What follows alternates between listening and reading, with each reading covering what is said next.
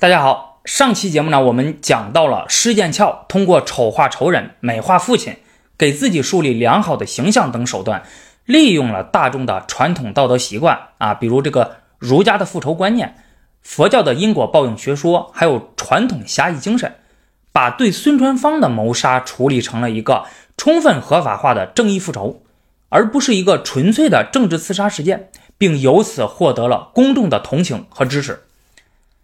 那对于施剑翘的这种做法，大众传媒、精英知识分子、法院、国民政府等各方对此有何反应呢？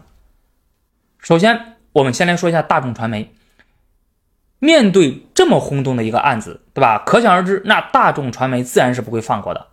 施剑翘通过在凶案现场散发传单、接受记者采访、召开新闻发布会啊，在法庭上的发言等等，更是给了这些媒体提供了。更多绝好的素材。上期节目我们提到了施剑翘操纵舆论，而他能操纵舆论的前提，可不仅仅只是他因为啊深知大众的传统道德习惯啊，利用了这个习惯而已。还有一个非常重要的原因在于，民国时期蓬勃发展的媒体，人们通过报纸、收音机来收看、收听新闻，在大城市里呢，电影、戏剧也迅速兴起。这就使得一件事情能够迅速发酵，广为人知。要是更早些年啊，就大众媒体没这么发达的时候啊，甚至不存在什么大众媒体的时候，施剑翘案件啊，估计不会有这么轰动啊。可能最终的审判结果呢，也会是另一个样子。新闻媒体不断的报道案件的进展、审判的进度、施剑翘的采访、人们对案件的讨论等等信息，使得人们始终都在关注着这个案子。保持了热度啊，并且扩大了案件的传播度。还有一些大众媒体对这个案件进行了改编，比如北平的《时报》，他把这个案件呢改编成了长篇小说《侠女复仇》啊进行连载。天津的新天津报把这个案件改编成了连环画《血溅居士林》啊，还有的呢改编成了评弹啊，你在广播里面就能听。那么这样就让不识字的人也能够知道。上海的各大剧院改编成了话剧啊，施剑翘复仇案被搬到了舞台上，甚至有人准备把它改编成电影。这就是大众媒体的狂欢。呃，对于施剑翘复仇案，大众媒体以符合普通大众的传统道德习惯的方式进行了广泛的新闻报道和娱乐化改编，如同施剑翘希望的那样，他们把施剑翘塑造成了巾帼英雄、侠女、孝女。啊，这就使得人们更加的同情和支持施剑翘。大众媒体嘛，啊，那大部分呢都是要迎合大众的啊。你你要是跟普通百姓对着干，那也没有人消费他们的内容啊。你并且还会攻击他们，如同现在一样。而且现在的大众媒体在更加发达的情况之下啊，在如今的舆论环境里啊，人们似乎也越来越无法忍受与自己不同的观点。在法院审判的最终结果还没有出来的时候，公众心里其实已经对这个案子做了审判。他们同情施剑翘，有的话剧呢，甚至在舞台上提前做出了判决。在涉及法庭审判的一幕，他们赦免了施剑翘。美国哥伦比亚大学魏德海东亚研究所所长林玉沁在《施剑翘复仇案：民国时期公众同情的兴起与影响》这本书中说。施剑翘成功的杀死军阀，在媒体和娱乐界被当作侠义的行为而赞颂，他被视为拯救国家的行为和对侠义啊，也就是公共正义的表达。他的成功和走红与公众对国民党政权日益增长的不满形成了鲜明的对比。当中央政府似乎毫无对策，而只能怯懦地接受。对日本的绥靖政策时，施剑翘杀死与日本有勾结嫌疑的卖国军阀的行为是迅速、果决而英勇的。民国公众如此热衷谈论这个案子，新闻媒体如此热衷报道这个案子啊，包括后来的精英知识分子啊也参与了进来。另外一个重要的原因在于，这个案子为生活在那个时代啊日益压抑的政治环境里的公众创造了。讨论一些原本他们无法公开讨论的话题和机会。当时国家在国民党统治之下啊，那是一个言论自由受限、莫谈国事的时代，人们无法通过正常的渠道表达自己对政治、社会啊等方面的看法。但是呢，人们又想谈论，人们希望谈论这些跟自身利益相关的东西，那需求就摆在这里啊。因此，他一旦找到合适的机会，就会释放出来，而且是以更猛烈的形式释放出来。这个案子为什么这么轰动？那跟这个是有很大的关系的。对于这些大众传媒呢，当时就已经有人批评他们了，比如林语堂，他们就认为大众传媒过于炒作、商业化、低俗。那么这一点大家可能会有共鸣啊，你别以为这些问题啊是现在才有的，当时就有了。那么不过得说一句，那得亏是林语堂，他是没有看到现在的很多的媒体还有内容平台啊，否则得背过气儿去。那他可能一比较，他就会觉得当时的大众传媒那是多么的好了啊！凡事呢，你得比较才行。虽然大众传媒存在这些问题，但是还是为当时的普通大众们、普通老百姓们啊，提供了一个讨论他们所关心的问题的平台。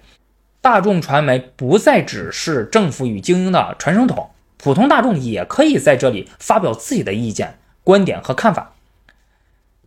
与城市媒体、娱乐界、普通大众对施剑翘的行为的赞赏支持不同，报纸社论、法律杂志、左翼期刊、社会和政治周刊等更为精英的社会评论，他们对施剑翘的行为持否定态度，啊，因为他们推崇法治，不主张私人复仇。在中国实现现代化的过程中，儒家思想、礼智、侠义精神啊等等传统思想文化。被认为是导致国家落后的重要因素。这些精英知识分子认为，国家的强大与现代化需要的是理性、科学、法治等等。如果允许私人复仇，赞赏所谓的孝道，那会导致国家的瓦解、社会的混乱，国家的现代化更是无从谈起。他们还批评施剑翘故意误导大众、操纵舆论。他们认为，施从斌自己也是军阀呀。啊，那和孙传芳就是半斤八两，他的死亡就是那个混乱时期的啊军阀混战的正常的伤亡情况而已。施剑翘有什么值得复仇的呢？施剑翘的复仇那就是杀人，就是犯罪行为，和普通的犯罪行为是一样的，根本不是什么所谓的正义的复仇。施剑翘他是在故意误导大众，操控舆论。这些精英知识分子不仅批评施剑翘的行为。也批评同情与支持施剑翘的普通大众，他们指责大众思想落后，走不出传统啊，看不到如果支持施剑翘的行为，会造成更多的私人复仇的出现，国家法治荡然无存。无论是儒家的报仇观念、佛教的因果报应学说啊，还是传统侠义精神，那么这些都是落后的，都应该抛弃，从自己的头脑中清除出去。他们劝说大众要以法律为依据。不要被激情、被道德情感所左右。精英知识分子他会做出这样的评论啊，还有一个重要的原因在于呢，维护自己对于舆论的主导权。过去呀，舆论的话语权、对于道德的评判啊、对于专业知识的垄断，都掌握在这些精英知识分子的手中，普通老百姓那是没有什么发言权的啊。无论是地位、渠道还是知识啊，那普通老百姓也没法发言，对吧？也发不了什么言，他在这方面根本无法与这些精英知识分子抗衡。可是时代变了，到了民国的这个时候，精英知识分子的地位受到了日益强大的公众力量和日益集权的国民政府的双重威胁。当时政治制度、社会制度等的变革，还有大众传媒的蓬勃发展，增强了公众的力量。公众开始在舆论上表达自己的想法，开始崭露头角。而国民政府在国民党的控制之下，不断的集中权力控制言论，知识分子的言论空间受到了很大的挤压。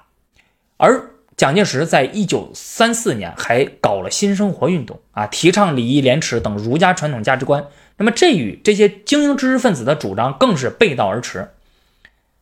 因此，他们希望通过这个案件的讨论来表达自己的观点，捍卫自己的立场。他们不想和在他们看来是低俗的大众媒体啊、非理性的大众与控制知识分子思想的政府妥协。他们要捍卫自己的尊严，维护自己的地位，以借此表达对崛起的市民公众和日益集权的政府的不满。施剑翘复仇案在社会上引起争议讨论的同时，法院已经开始审判了。啊，在长达十一个月的审判过程中，原告、被告、双方律师、法院等各执一词，彼此交锋。那这里呢，我们先说一下大概的一个情况。一开始，天津地方法院以施剑翘主动自首为由，给予了宽大处理，判处其十年有期徒刑。法院对施剑翘为父报仇的孝心给予了个人的同情，但是呢，认为这不能成为被告获得宽恕的理由。这个结果，原告和被告都不服啊。原告方认为根本就不应该给施剑翘以任何宽大的处理。而施剑翘方则反对地方法院不同意孝心是减刑的条件，于是这个案子就交给了河北高级法院重新审理。审判的结果是，法院全盘推翻了前面法院的审理结果。啊，认为呢施剑翘不存在自首情节啊，不应该减刑，但是他为父报仇是正义的，且应该得到司法宽恕，于是改判为七年的有期徒刑。双方不服，就再次上诉，上诉到了南京最高法院。南京最高法院认可了河北高级法院的审理结果，维持了原判。在具体的审判过程之中，双方律师、法院乃至后来的国民政府也参与了进来。不同于民间的讨论，官方他会如何看待这个案件呢？那么这个具体的讨论是十分精彩的啊！呃，这个呢，我们就留到下期节目再说。好，那本期节目就到这里了，我们下期节目再见。